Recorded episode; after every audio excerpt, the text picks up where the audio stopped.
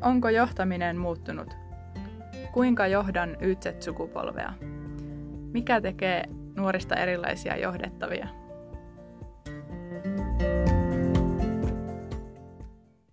Hei Hilkka. No, tervehdys Mirva. Tänään meillä on, on tota, mielenkiintoinen vieras. Ei meillä kyllä muunlaisia tietenkään olekaan, mutta no meillä on nyt vähän eri, eri näkövinkkelistä ehkä tänään vieras keskustelemassa meidän kanssa. Se on totta. Saadaan vähän tuolta, olisiko tämmöistä tut- tutkijapuolelta, vähän asiantuntijarooleista. Niin, niin kyllä, kyllä. Eli meillä on ollut tähän mennessä vieraana, paitsi tässä podcastissa ja sitten myös hankkeessa mukana yrityksiä, jotka on no, Mara matkailu- ja ravintola-alalta tai sitten ihan teollisuuden parista. Kyllä. Ja tota, nähdäkseni meillä on kyllä ensimmäistä kertaa nyt sitten paikalla vieras, joka tulee ää, tutkimusmaailmasta. Että eiköhän päästetä vieras ääneen. Otetaan mukaan, joo. Tervetuloa Anna-Mari mukaan meidän podcastiin ja pääsetkö nyt ihan ensimmäiseksi esittelemään itsesi? Kuka olet, missä tulet? No kiitos kutsusta.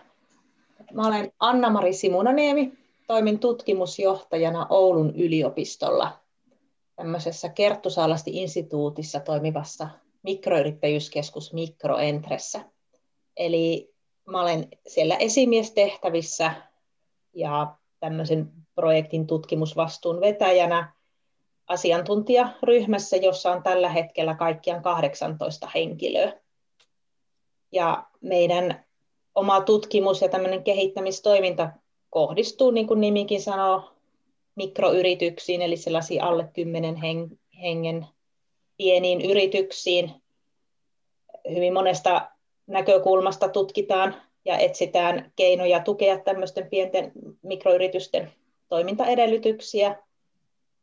Ja toki siihen yrittämiseen, yrityksen johtamiseen ja kehittämiseen aina liittyy myös johtamisen näkökulma. Oli kyse sitten ihan henkilöstöjohtamisesta tai vaikka olisi kyse yksin yrittäjästä, startupista tai jonkunlaisesta kevytyrittäjästä, niin joka tapauksessa semmoinen itsensä kehittämisen näkökulma. Eli, eli sekä niin tutkijan näkökulmasta tämä johtamisteema on mulle tuttu, että, että myös sen oman esimiestyön kautta. Ja tietysti on olen sitä ennen toiminut myös erilaisten esimiesten alaisroolissa. Hmm. Joo, tästä me puhuttukin, että kun meillä kaikilla on niin kuin kokemusta johtamisesta, että kaikki me, kaikki me johdetaan ainakin yhtä henkilöä, eli itseämme, ja sitten sen lisäksi ollaan, ollaan niin kuin oltu eri, mahdollisesti eri esihenkilöiden alaisena sitten, että sinällänsä niin kuin kattavaa näkökulmaa voi tulla keneltä tahansa, mutta sulla on tosiaan sitten vielä se, että, että sä oot ollut niin kuin tutkimuspuolella päässyt lähelle sitä johtamista ja nimenomaan sitä, jos ajatellaan mikroyrityksiä, niin hyvin käytännönläheistä johtamista siellä varmasti on. Mutta sä oot nyt itse ollut sitten myös joitakin vuosia esimiestehtävissä. Minkälaisia havaintoja tai ajatuksia sulla ylipäätään on johtamisesta tässä hetkessä, kun sulla on asiantuntijoita johdettavana että mikä siellä on erityisesti, onko siellä noussut erityisesti jotain, mitä, minkälaisia odotuksia henkilöillä on, ovat vaikka sitten nuoria tai ei? Mm. Joo, että, niin kuin mainitsit, semmoinen su- suhteellisen hyvän kokoinen ryhmä, että 17 alaista tällä hetkellä ja hyvin, hyvin työ, työelämän niin kuin eri vaiheissa olevia henkilöitä. Tarkoittaa siis, että on eri ikäisiä ihmisiä, ja sitten, sitten tietysti niin kuin eri mittaisen työuran ja myös niin kuin akateemisessa, aka, akateemisella uralla erilaisille asteille edenneitä henkilöitä, että hyvin monipuolinen joukko. Ja asiantuntijaorganisaatiossa mun mielestä korostuu se, että jokaisen sitä henkilökohtaista valmiutta ja osaamista pitäisi esimiehen niin pystyä tunnistamaan ja tukemaan. Että et paras tulos varmasti saada, saadaan silloin, kun tunnistetaan niin jokaisen omat tavoitteet, että mihin, haluaa, mihin aikoo edetä sillä omalla työurallaan vielä, mihin, mihin on pyrkimässä ja, ja mitkä on semmoisia mielekkäitä tehtäviä ja työn tekemisen tapoja, jossa jokaisen ne omat vahvuudet eniten esiin tulee. Et, et varmaan semmoinen esi, ihan tämmöisen esimiestyön mm. näkökulmasta tämmöinen valmentava, sparraava kehittäjän rooli. Vaikka, vaikka totta kai myös tuolla yliopistomaailmassakin erittäin paljon esimiehen tai tiimijohtajan työhön sinänsä sisältyy myös aika sellaista hallinnollista talousjohtamista ja resurssointia, mutta se ei kyllä, se ei silti ole sen työn minusta se tärkein ydin, vaan se on semmoinen välttämätön juttu, mikä tehdään, mutta itse tähän työntekijöiden kehittämisen näkökulmasta, niin kyllä nämä, mä sanon, että semmoinen y- yksilöllisyys varmaan olisi ehkä semmoinen sana, mikä nyt tulee mieleen. Hmm. Joo, se on kyllä helppo kuvitella, että se on näin, näin juuri, että, että löytää ne ominaiset tavat tehdä ja sitten nimenomaan ne tavoitteet, mitkä tuossa niin kuin asiantuntijatyössä, erityisesti tutkimusmaailmassa varmaan on. Kuitenkin jossain määrin siellä on useampi, useampi suhteellisen selkeä ehkä polku löydettävissä, sikäli mikäli. Mutta tota, miten sitten tuommoinen näin niin kun ajatellaan, että on, on niin tutkimusyhteisö kuitenkin ja siellä varmaan jossain määrin vähän samoista tutkimusresursseistakin niin, niin sanotusti kilpaillaan tai ollaan niin kuin hakemassa samoja rahoituksia, niin miten se yhteisöllisyys teillä niin kuin näkyy tai teettekö te töitä niin kuin sen eteen tai yhteisöllisyys ylipäätään? Tämä meidän instituutti, jossa, jossa minunkin johtamani tutkimusryhmä toimii, niin me ollaan, me ollaan semmoinen yliopiston erillisyksikkö. me ollaan vähän erilainen kuin se semmoinen perinteinen tiedekuntamaailma.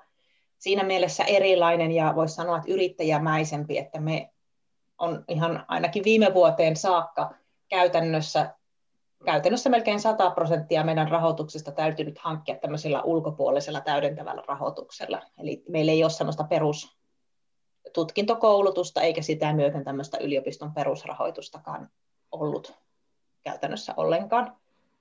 Ja tota, meidän työskentelytapa on ollut, ja mä toivon, että se on myös paljon jatkossakin sitä, että tämmöisiä uusia hankerahoituksia on haettu vähän niin kuin vuorovetoin erilaisilla tiimeillä kulloinkin haettu niitä rahoituksia ryhmä, ryhmälle, ja sitten jos ja kun niitä rahoituksia on saatu, niin sitten katsottu, että kuka, kuka sitä mitäkin projektia lähtee tekemään, tai jos on saatu enemmän rahoitusta kuin meillä on sillä hetkellä työntekijöitä ollut, niin sitten on pystytty kasvattaa sitä tiimiä. Et meidän ryhmähän on mm. kymmenen vuotta toiminut kaikkiaan, ja tässä reilun kahden vuoden aikana, kun mä olen ollut tutkimusjohtajana, niin meidän ryhmän koko on kaksinkertaistunut. Niin se tarkoittaa, että siellä ei ole pelkästään kukin itselleen hakenut sitä rahoitusta, vaan, vaan siinä on tehty tämmöisen yhteisen tavoitteen eteen yhdessä töitä. Miten sä näet, että tämmöisen yrittäjämäisen tiimin johtaminen, onko siinä jotain erityisiä haasteita tai miten sitä tukee sitä, sitä toimintaa? Äh, no tota, ainakin, ainakin se on, on korostunut ja siitä on paljon puhuttu, että ne tavoitteet pitää, pitää olla selvillä, että mihin Joo. ollaan pyrkimässä et ehkä ylipäänsäkin tämmöisessä, voisi olla muu, muussakin työelämässä, mutta itse nyt tunnen tuota yliopistomaailmaa, tutkimusmaailmaa parhaiten, niin tav- tavallaan sillä ei sellaista ylärajaa sille, että mikä on riittävä, mihin pitäisi, mm. mihin, mihin, mihin, mikä on niin kuin kenenkin työntekijän osalta se riittävä tavoite tai jonkun ryhmän osalta. Että ainahan voi ajatella, että julkaistaan, että tehdään enemmän tieteellisiä julkaisuja mm. tai haetaan enemmän projekteja ja haetaan isompaa rahoitusta, että onko se kasvu itsessään se tavoite vai onko sillä tekemisellä joku muu syvällisempi merkitys.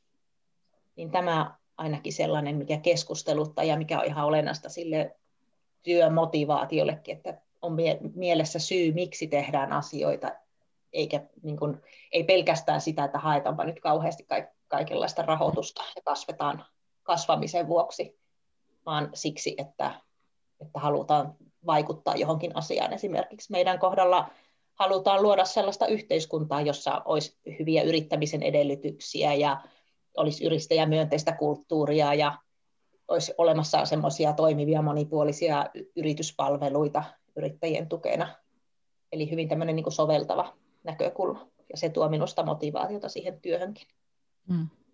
Ja tuohan on just se, mitä meilläkin on näissä, kun ollaan keskustellut ja mitä ollaan tutkittu, niin sitä tämä YZ-sukupolvi kanssa haluaa, sitä tavoit, että tiedetään, mikä on tavoite. Mm. Voidaan siihen niin kuin, ja että se tavoite on niin kuin minun oman tavoitteen suuntainen. Kyllä, kyllä joo. Et, et oikeastaan semmoisiin niin arvoihin kytkeytyvää mm. tekemistä. Et pelkkää sellaista esimerkiksi talouskasvua talouskasvun vuoksi tai, tai kasvua kasvun vuoksi, niin se ei riitä. Hmm. Ei se riitä ehkä nuorille, enkä mä tiedä riittääkö se kenellekään tämän päivän työelämässä enää oleville henkilöille. Että oikeastaan tämä, tämän podcastin teema, että ytset sukupolvi, mutta että onko, on, onko sitten joku ihan merkittävä ero tämän päivän vielä työ, työelämässä ole, milloin meillä reilu, sanotaan vaikka reilu 60 yliopistossa voi olla 70-vuotiaitakin niin kuin asiantuntijatehtävissä toimia, ettei välttämättä se alimmalla mahdollisella eläkeiällä ei suinkaan niin kuin vetäydytä siitä työelämästä, vaan jatketaan pitkälle ja on halu niin kuin kehittyä ja kehittää sitä omaa, omaa työtä ja työyhteisöä ja osaamista. Niin, että onko siinä nyt sitten edes joku, eri, niin kuin joku merkittävä ero mm-hmm. tämän päivän parikymppisten ja niiden ehkä reilu 60 välillä? Se on erinomainen kysymys ja me ollaan taidettu Mirvan kanssa just keskustella myös tästä, että se on ehkä se, että nyt niitä on nostettu esiin. Mm. Että vanhemmat sukupolvet ei välttämättä ole tuonut niitä esiin, mutta että ollaan kaikki tyytyväisiä, kun nousee esiin ja päästään keskustelemaan tavoitteista ja arvoista ja miettimään, että mikä se on sitä järkevää työntekoa. Kyllä, kyllä. Ja sitten se semmoinen jonkun, jonkunlainen niin kuin tunto, tuntosarvien ylläpito jatkuvasti, että jälleen kerran tämmöisessä asiantuntijaorganisaatiossa täytyy koko ajan seurata sitä toimintaa, niin kuin yrityksissä, ketä toimintaympäristön muutoksia, että mitä siellä tapahtuu nyt, mitä tekee kilpailijat, miten asiakkaiden odotukset muuttuu, mitkä olisi niitä uusia raho- rahoitusmuotoja, siis liike- liiketoimintamalleja tavallaan, millä sille omalle toiminnalle rahoitusta voi jatkossa saada.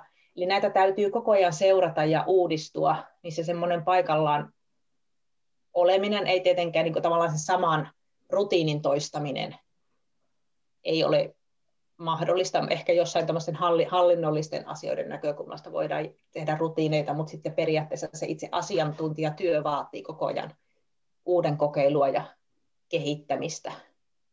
Ja se voi myös joidenkin osalla, henkilöiden osalla siis ylipäänsä tarkoittaa, että tämmöinen vaikka työn, työtehtävän vaihto tai työnantaja, työpaikan vaihtokin, niin se, se ei ole edes se ei ole välttämättä sellainen joku, mikä tehdään vain jonkun pakon edessä, että kun tulee irtisanotuksi tai YTD vuoksi, vaan se voi olla niin kuin ihan oma luontainen osa, suunniteltukin osa sitä omaa, omaa urapolkua ja sen kehittämistä, että tietoisesti jossain kohti tunnistaa, että nyt tämän työtehtävän tai työ, tämän organisaation tarjoamat mahdollisuudet mun uran kehittämiseen just nyt on niin kuin ehkä käytetty ja jossain toisessa paikassa avautuu joku uusi mahdollisuus ja sitten tartutaan siihen. Ja ehkä, ehkä tämmöinen jonkunlainen periodimaisuus tai projektimaisuus siinä oma, oman uran rakentamisessa. Voisikohan sitä ajatella ehkä näin? Se on totta. En mä mietin sitä kanssa, että onko se myöskin tuolle johtajalle sitten asettaa omat haasteensa, että pitää olla valmis ikään kuin luovuttamaan tai miettimään, että, että sitä ura voi olla jossain muuallakin kuin meillä ja tukemaan ja valmentamaan siltikin sinne suuntaan. Mm.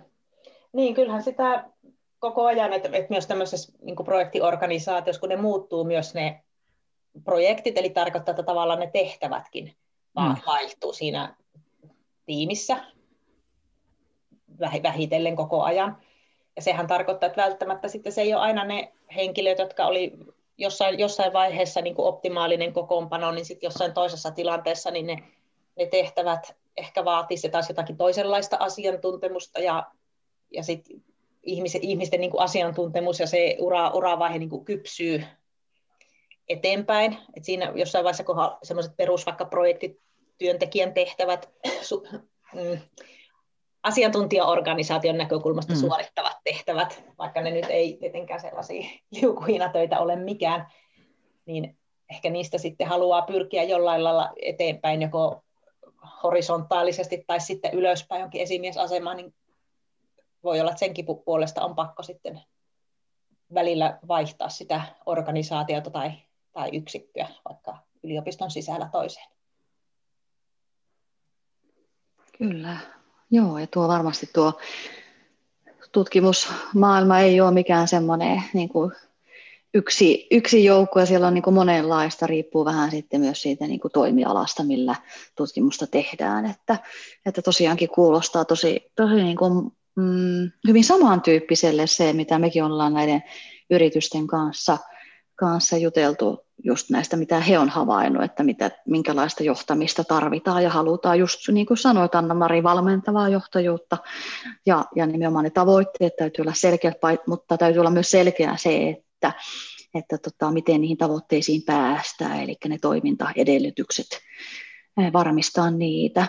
Ja, ja toi arvo, arvopohjainen toiminta sitten, että ne arvot voi olla sitten tosiaan niin kuin hyvinkin monenlaisia, mutta arvoja kaikki. Ja, ja sitten se, se niin kuin tunnistaminen, että mihin suuntaan sitten ihan henkilökohtaisesti haluaa omalla työurallaan mennä eteenpäin. Että kyllä siinä, siinä melkoinen, melkoinen tota, keissi sitten on varmasti niin kuin johtamisen näkökulmasta kuitenkin myös, että jos siinä yhtäaikaisesti haluaa ehkä viette, viette te myös itse sitten että ikään kuin sitä tutkimusalaa itsessään eteenpäin. Hmm. Että, että kyllä on tosi mielenkiintoinen, moninainen tuo sinun pesti, kyllä. Joo, ky- kyllä siinä näitä ihmisten niin kuin tavoitteita, että toi, jollain esimerkiksi tämmöinen akateemisten titteleiden merkitys on, mm. niin kuin voi olla henkilökohtaisesti jotenkin merkityksellinen, tuntuu, että on semmoinen selkeä tapa, tavoite, vaikka nyt se tohtorin tutkinto tai, tai siitä eteenpäin niin kuin seuraavia akateemisia askeleita, dosentin arvo tai mm. professuuri, että ne, voi, ne on jo, jolle, joillekin niin semmoisia merkkipaaluja ja motivaattoreita itsessään. Sitten taas joku, joku toinen voi ohjautua vähän eri näkökulmasta, että et sitten voi, voi niin kuin inspiroitua vaikka opetustehtävistä, että se, mm. se tuntee omakseen, tai sitten haluaa sillä, sillä lailla niin kuin olla, olla vaikka meidän yksikössä on tämmöinen soveltava ote, että ollaan hyvin tiivissä yhteistyössä vaikka yrityspalveluorganisaatioiden kanssa, suoraan yritysten kanssa, ihan sitten niitä tavallaan, miten sitä tutkimustietoa sitten viedään sinne vaikka käytännön yrityspalveluihin, niin jollekin se sitten tämä konkreettinen, että, että tuntee, että voi olla avuksi vaikka yrittäjille kehittämässä jotakin konkreettista näkyvää tai pystyy vaikuttamaan jollakin perus, perustelluilla lausunnoilla ja vastaavilla vaikka poliittiseen mm. päätöksentekoon, niin sitten voi olla tämmöinen niin yhteiskunnallisen vaikuttamisen motiivi myös siellä. Eli yliopistollahan on kuitenkin kolme tehtävää, ihan lainsäädännön perusteellakin tutkimus, koulutus ja yhteiskunnallinen vaikuttavuus. Ja, ja se, että mikä näistä jokaisella on vaikka henkilökohtaisesti se motivoimin, niin sillä on sitten merkitystä sille, että minkä, minkälaiseksi ne työtehtävät ehkä kehkeytyy ja mihin suuntaan sitä omaa uransa kehittää. Ja toki tämä sitten esimiehenkin pitäisi pystyä siinä ohjauksessa, valmennuksessa jotenkin niin kuin näyttämään polkua tai rakentaa sitä yhdessä, että mitäs, mihin sun kannattaisi nyt sitten satsata, jos sä oot kiinnostunut noista asioista, ja noin noi on niitä, jotka sua motivoi. Hmm. Niin, ja varmasti se lähtee just siitä sanottamisesta, eri väylien ikään kuin sanottamisesta, että, että se ei ole vain se yksi ainoa väylä, että, mm. että tohtoriksi ja siitä eteenpäin tutkijaksi ja sitten niin korkealle kuin ikinä pääsee sillä väylällä, vaan että on niin kuin erilaisia keinoja ja, ja hyvä niin kuin miettiäkin niitä niin kuin aikaisessa vaiheessa, että se on kuitenkin aika helposti vie mennessään sitten se perinteinen polku, jos nyt sanotaan perinteisenä sitä, että niin. väitellään ja sitten jäädään tutkijaksi ja erikoistutaan ja pätevyydytään siinä omassa substanssissa vahvaksi osaajaksi ja asiantuntijaksi. Että se on kyllä hienoa, että, että teiltä löytyy niin kuin semmoinen ajatus siihen ja ikään kuin sellainen arvo teidän tekemisessä myös, että te haette sitä, haette sitä itse kullekin sopivaa suuntaa. Niin, tuo peri, niin sanottu perinteinen tutkijan polku, että on, onko sitä enää edes ihan yksilöllisesti niin. olemassakaan, että joka tapauksessa nämä rahoitusmuodot käsittääkseni, että olen nyt kuitenkin itsekin, niin kuin tässä ennen, ennen tätä nauhoitusta keskusteltiin, että ehkä juuri ja juuri tuohon Y-sukupolven joukkoon vielä mahtuva, mutta käsitykseni vielä muutaman vuosikymmenen takaa, että se yliopistomaailmankin mm. on ollut aika erilaisia, rahoitusmallit on ollut erilaisia, että tänä päivänä joka tapauksessa se niin kuin jatkuvan rahoituksen hankkiminen mm. on osa sen työtä, että se on muuttunut hyvin erilaiseksi, että se on joka, joka tapauksessa vähän tämmöistä epävarmempaa ja mahdollisesti pirstaleisempaa ja pikkusen, pikkusen eri lailla painottunutta kuin semmoinen aivan sataprosenttinen fokusoituminen siihen omaan tutkimuksen tekoon. Ja sitten toisaalta se, että joka vaiheessa se on semmoinen pyramidimainen polku, että eihän, eihän kaikista maistereista tule tohtoreita, eikä kaikista, suinkaan kaikista tohtoreista dosentteja ja professuuria, että siellähän koko ajan niin kuin porukka pienenee, joka hakeutuu ja, hakeutuu ja pääsee sitten niin kuin eteenpäin, mutta se ei välttämättä tarkoita sitä, että olisi jotenkin epäonnistunut siinä mm. omalla, jos valitsee ja päätyy jollekin muulle polulle. Niin, kyllä. Se on vaan niin kuin toinen reitti. Ja niin, kyllä. Joo, ja tästä me on, on juteltukin siitä, aiempien vieraiden, mutta myös näiden yritystenkin edustajien kanssa ja nimenomaan siitä, että kun se ei enää mene niin, että se on se yksi ja ainoa, vaan että, että usein nuorilla erityisesti on se, että, että kun he oppii jonkun asian, niin he haluaa oppia sitten lisää ja joskus se tarkoittaa sitä, että, joutuu, että vaihtaa joko työpaikkaa tai työtehtävää.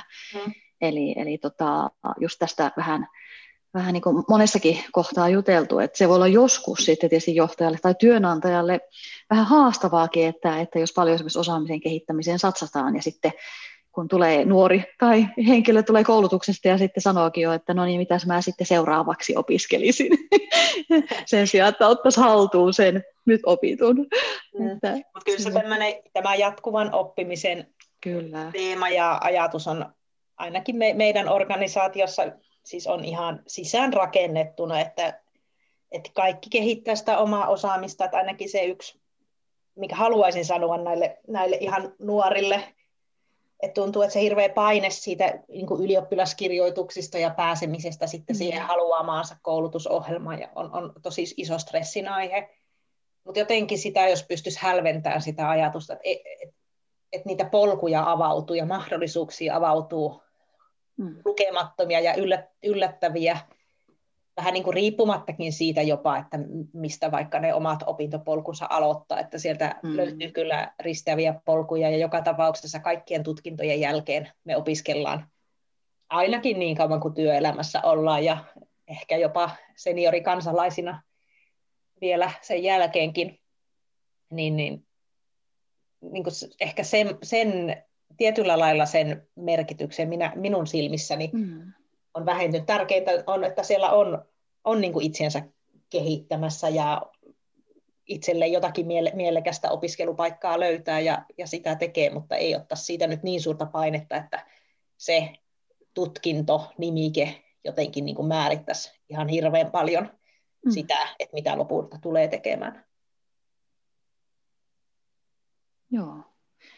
Tuo on kyllä kyllä juuri sitä, mitä, mitä niin kuin itsekin toivoisi, että, että jotenkin voisi välittää ja, ja jotenkin helpottaa sitä, sitä nuorten niin kuin päätösten tekemistä, kun ajattelee, että varsinkin niin kuin nyt, kun maailma on niin au, no ei tällä hetkellä itse asiassa ole niin auki, mutta, mutta joka tapauksessa nuoret niin kuin tietää paljon enemmän erilaisista vaihtoehdoista ja potentiaalisista ja mahdollisuuksista. On se aikamoista optimointia, jos pyrkii siinä kohtaa alle plus miinus kaksikymppisenä päättämään jo jotain vähän isompaa polkuansa, että se on ihan suorastaan mahdoton tehtävä.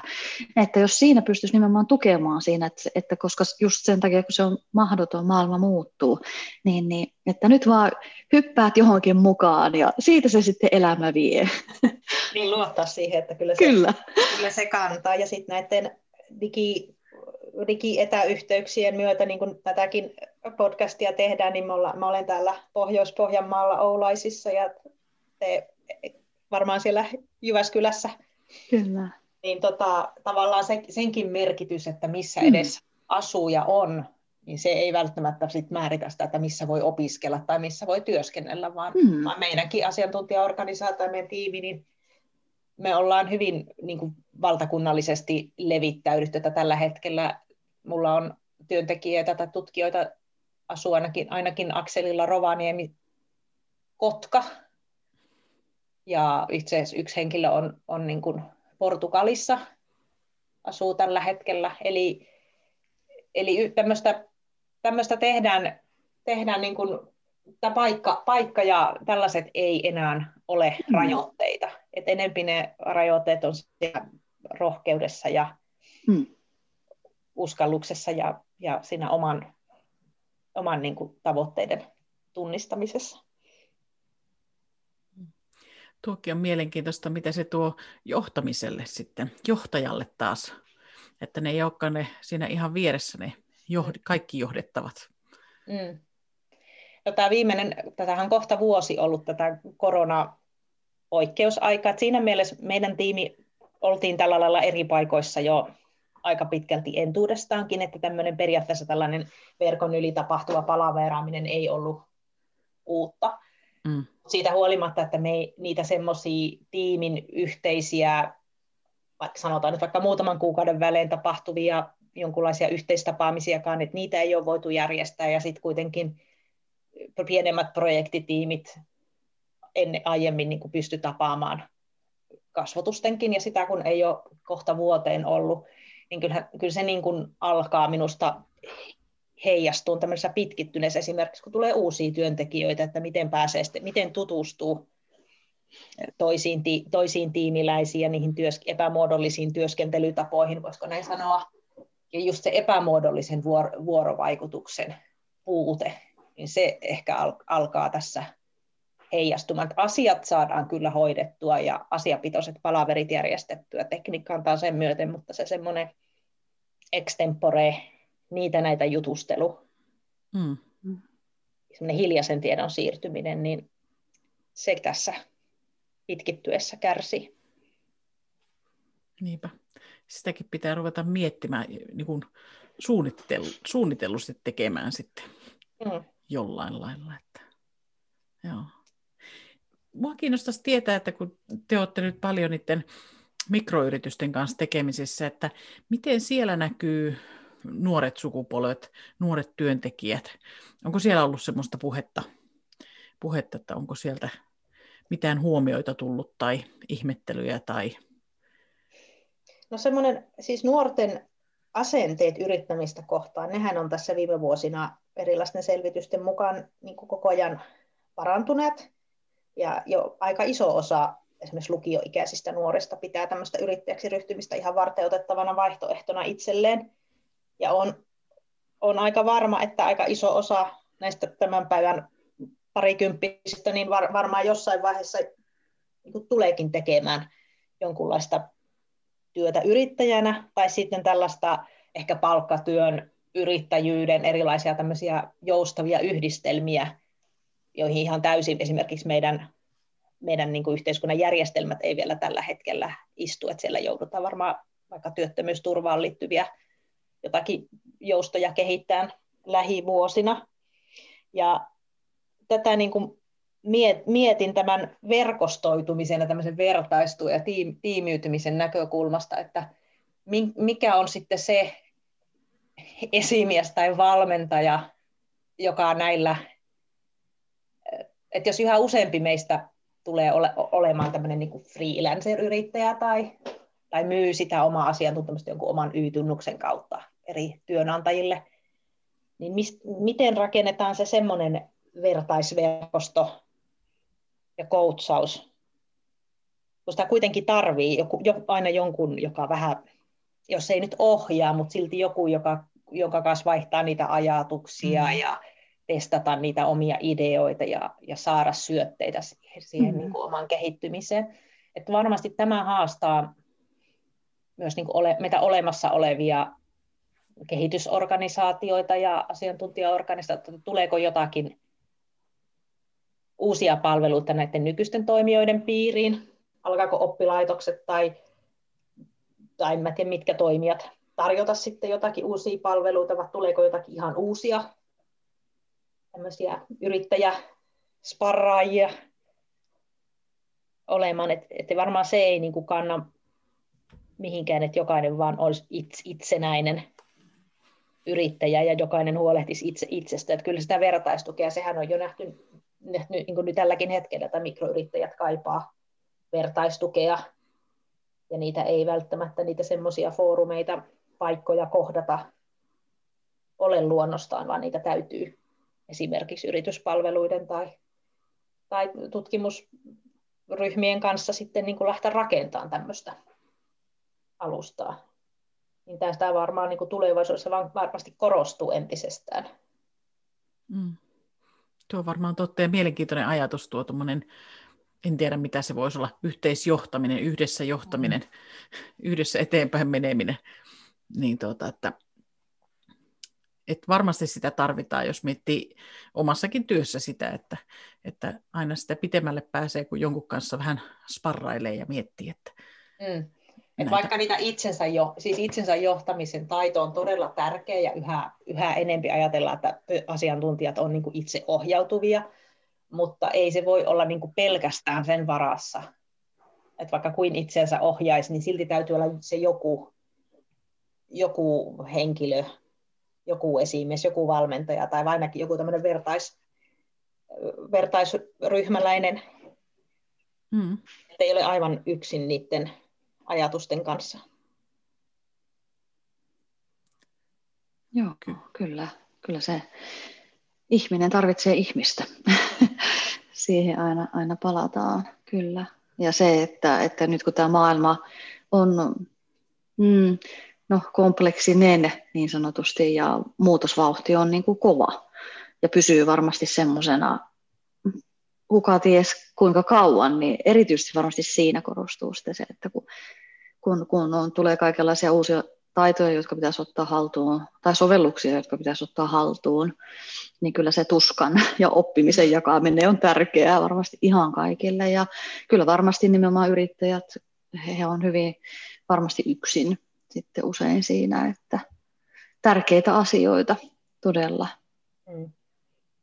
Ja sen oman oman niin kuin ydinosaamisen tunnistaminen sillä lailla, että samalla kun vaikka teknologia kehittyy, isoja, isoja harppauksia, ollaan jo vaikka kymmenen, kymmenen vuotta taaksepäin katsottuna, niin ollaan aivan eri levelillä, ja jos nämä teknologian kehittymisen niin kuin ennusteet suinkin paikkansa pitää, niin esimerkiksi tämä tekoäly tulee niin kuin näkymään, ja, ja tämmöiset muunnellun todellisuuden sovellukset jopa, jopa voisi sanoa, että arkipäivässä ja, ja työssä, niin mikä on sitten se ydin, se ihmisen ja asiantuntijan mm. ydinosaaminen ja se arvokas lisäarvo, arvo, jota ne koneet, robotit, tekoäly ei voi korvata.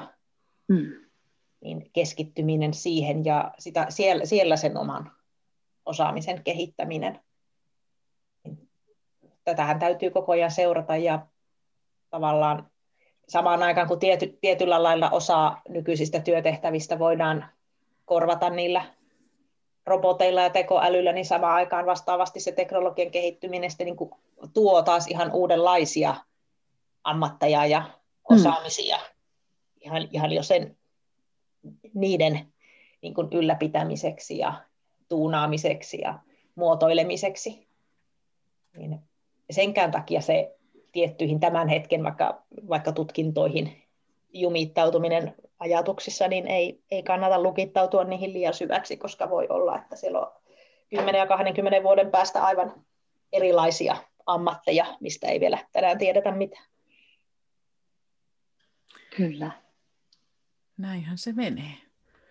Miten jos tähän vielä loppuun jotenkin niin kuin vetäisi nyt yhteen, että mitä sä Anna-Mari näet, että mikä se just tämmöisessä tilanteessa, kun maailma muuttuu, ei voi tietää, niin mikä se johtajan tärkein, tärkein tehtävä esimerkiksi teidän organisaatiossa sä näet, että on mitä tehdä? minkälaisia asioita tai tuoda esiin? Mm. No varmaan se, se kuitenkin se tavo, tavoitteiden ja sitä kautta se työn merkityksellisyyden tuntu. Mm.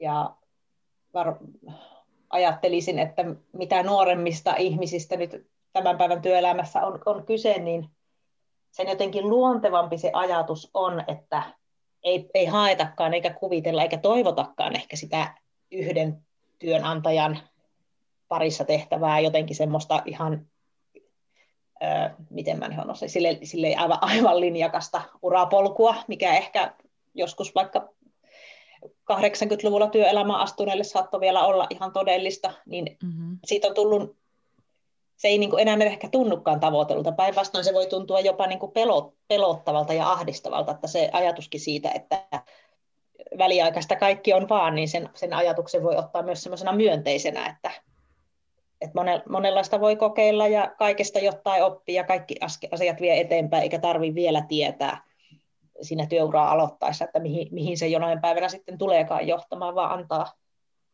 antaa sen, jos nyt ei ihan fiiliksenkään viedä, mutta niiden avautuvien mahdollisuuksien kautta tarttuu rohkeasti niihin ja kokeilee niitä omia siipiensä.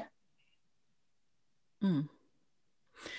Eikö Mirva oikein lohdullista tuo, kun miettii meidänkin urapolkuja tässä.